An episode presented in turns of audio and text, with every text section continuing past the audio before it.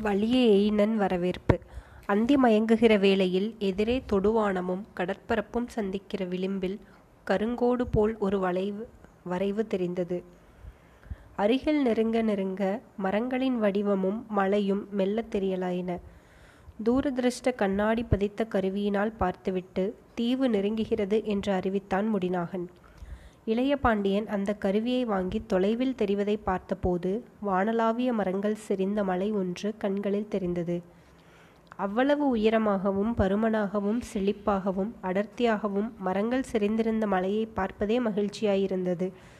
அந்த தீவின் நடைமுறைகளையும் ஒழுகலாறுகளையும் பழக்க வழக்கங்களையும் இளைய பாண்டியனுக்கு சொல்லத் தொடங்கினான் முடிநாகன். யாத்ரீகர்கள் என்பதற்கு அதிகமாக ஒரு வார்த்தை கூட நாம் அங்கே தெரிவிக்கலாகாது. அப்படித் தெரிவிப்பதால் பெரிய பெரிய கெடுதல்கள் சம்பவிக்கலாம் என்று முடிநாகன் எச்சரிக்கையாக முன்பே கூறி வைத்தான். இந்த எச்சரிக்கை கப்பல் ஊழியர்களுக்கும் ஒருமுறை இருமுறையாக வற்புறுத்தி தெரிவிக்கப்பட்டது. பாய்மரங்களிலும் கப்பலின் பிற்பகுதியிலிருந்த அரசியல் அடையாளச் சின்னங்கள் மறைக்கப்பட்டன. தீவினர்களுக்குக் கொடுப்பதற்கான அன்பளிப்பு பொருட்களாக யானை தந்தங்களும் முத்துக்களும் இரத்தினங்களும் எடுத்து வைக்கப்பட்டன. இந்த விதமான தீவுகளின் மென்மையும் நாகரிகமும் பொருந்திய பண்பட்ட இராசநீதி முறைகள் எவையும் கிடையாது. இறங்கியதும் தீவுத் தலைவனை சந்தித்து யாத்ரீகர்களாக வந்திருப்பதாக தெரிவித்து அன்பளிப்புகளை வழங்கிவிட வேண்டும். மனிதர்களை பிடிக்கவில்லை என்றால் உடனே அவர்களை கொலை செய்வதற்கு குறைவான வேறெந்த சிறிய தண்டனையையும் வழங்கத் தெரியாது இவர்களுக்கு என்றான் முடிநாகன். இயல்புதான். நாகரிகம் அடைய முடியாத தொடக்க நிலையில் எல்லா குடிமக்களும் இப்படித்தான் இருக்க முடியும்.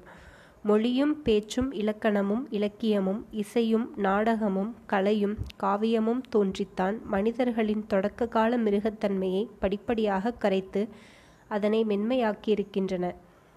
அந்த கலை நாகரிகமும் மொழி நாகரிகமும் தோன்றாத இப்பகுதிகளில் கொடிய நீதிமுறைகள்தான் நிலவ முடியும் என்று முடிநாகனுக்கு விளக்கம் கூறினான் இளைய பாண்டியன்.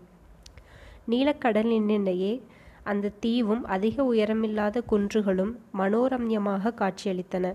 மரங்களும் இலை இதழ்களும் செடி கொடிகளும் நெய் துடைத்து பளபளப்பாக வைத்தவை போல பசுமை மின்னின. தரைப்பகுதி மரங்களின் பசுமைக்கும் இந்த தீவுப் பகுதி தாவரங்களின் பசுமைக்கும் நிறைய வேறுபாடு இருந்தது. இந்த பசுமையில் ஒருவிதமான செழிப்பும் அடர்த்தியும் மதம் பிடித்து போல பிடித்தது போல பற்றியிருந்தன. மனிதர்களும் அதேபோல வலிமை மதம் பிடித்தவர்களாகத் தோன்றினார்கள். வலிமையும் திடனையும் காட்டுவது போல் கரிய நிறம், வளைய வளையமாக சுருண்ட செம்பட்டை முடி, ஒளிமின்னும் சிறிய கூர்மையான கண்கள், அதிக உயரமில்லாத தோற்றம், சதைப்பிடிப்பு வாய்ந்த திரண்ட தோள்கள், பரந்த மார்பு, வேகமாக ஓடுவதற்கும் துரத்துவதற்கும் ஏற்ப வாய்ந்தவை போல இறுக்கமான குதிகால்கள். அத்தீவின் மனிதர்களான எயினர்கள் பார்ப்பதற்கு வினோதமாயிருந்தார்கள். இடுப்பைச் சுற்றி ஒரு சிவப்பு நிற மரப்பட்டையைக் கச்சையாக அணிந்திருந்தார்கள். இளைய பாண்டியனுக்கும் முடிநாகனுக்கும் தங்கள் பாய்மரக் கப்பலை நங்கூரம் பாய்ச்சி நிறுத்தச் செய்தனர். பாய்களும் கீழே இறக்கி சுருட்டி முடியப்பட்டன. கரையில் குன்றினருகே ஒட்டினாற்போல கப்பலைக் கொண்டு போய் நிறுத்த முடியாமையினால் சிறிது தள்ளியே நிறுத்த வேண்டியதாயிற்று. கப்பல் நிறுத்தப்படுவதைப் பார்த்ததும் அதிலிருந்த இளைய பாண்டியனோ முடிநாகனோ கூப்பிடாமல் தாங்களாகவே இரண்டு குரூரமான தோற்றத்தையுடைய குள்ள எயினர்கள் ஒரு சிறு படகில் அதை நோக்கி வந்தனர். எயினர்கள் பேசிய தமிழில் வல்லின ஒலி அதிகமாயிருந்தது. படுத்த குரலில் சொல்ல வேண்டிய சொற்களைக்கூட எடுத்த குரலில் வலித்துப் பேசினார்கள்.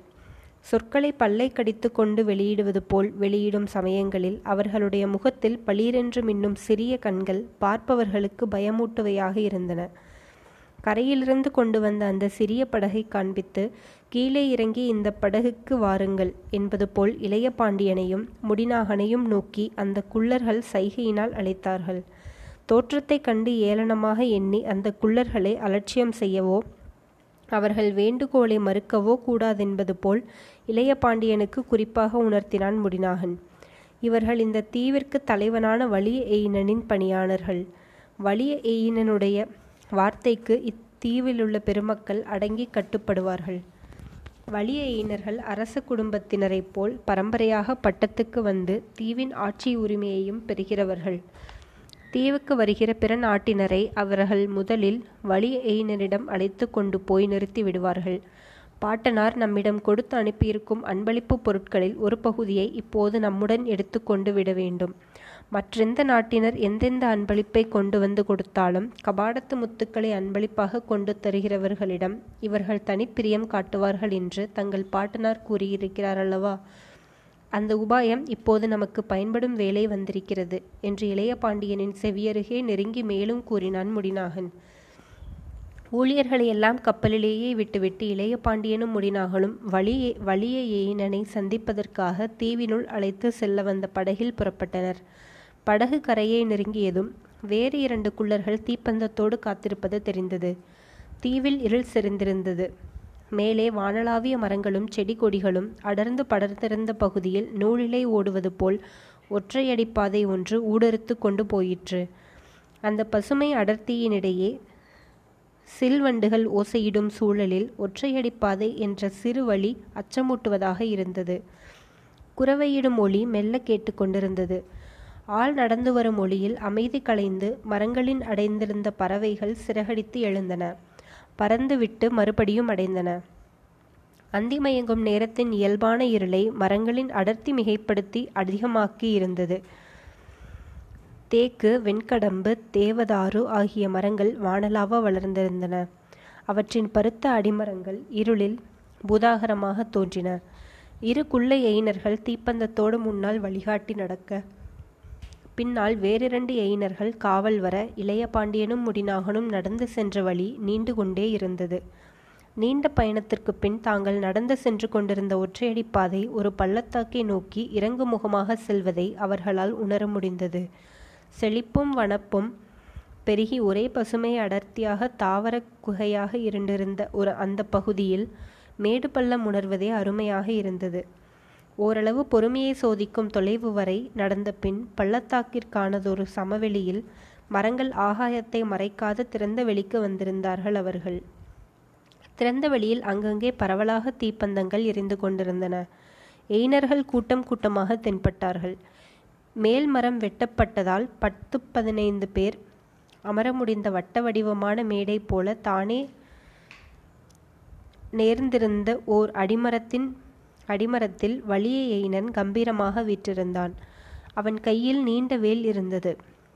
அதன் இலை போன்ற கூரிய நுனி தீப்பந்தத்தின் ஒளியில் பளீரென்று மின்னிக் கொண்டிருந்தது.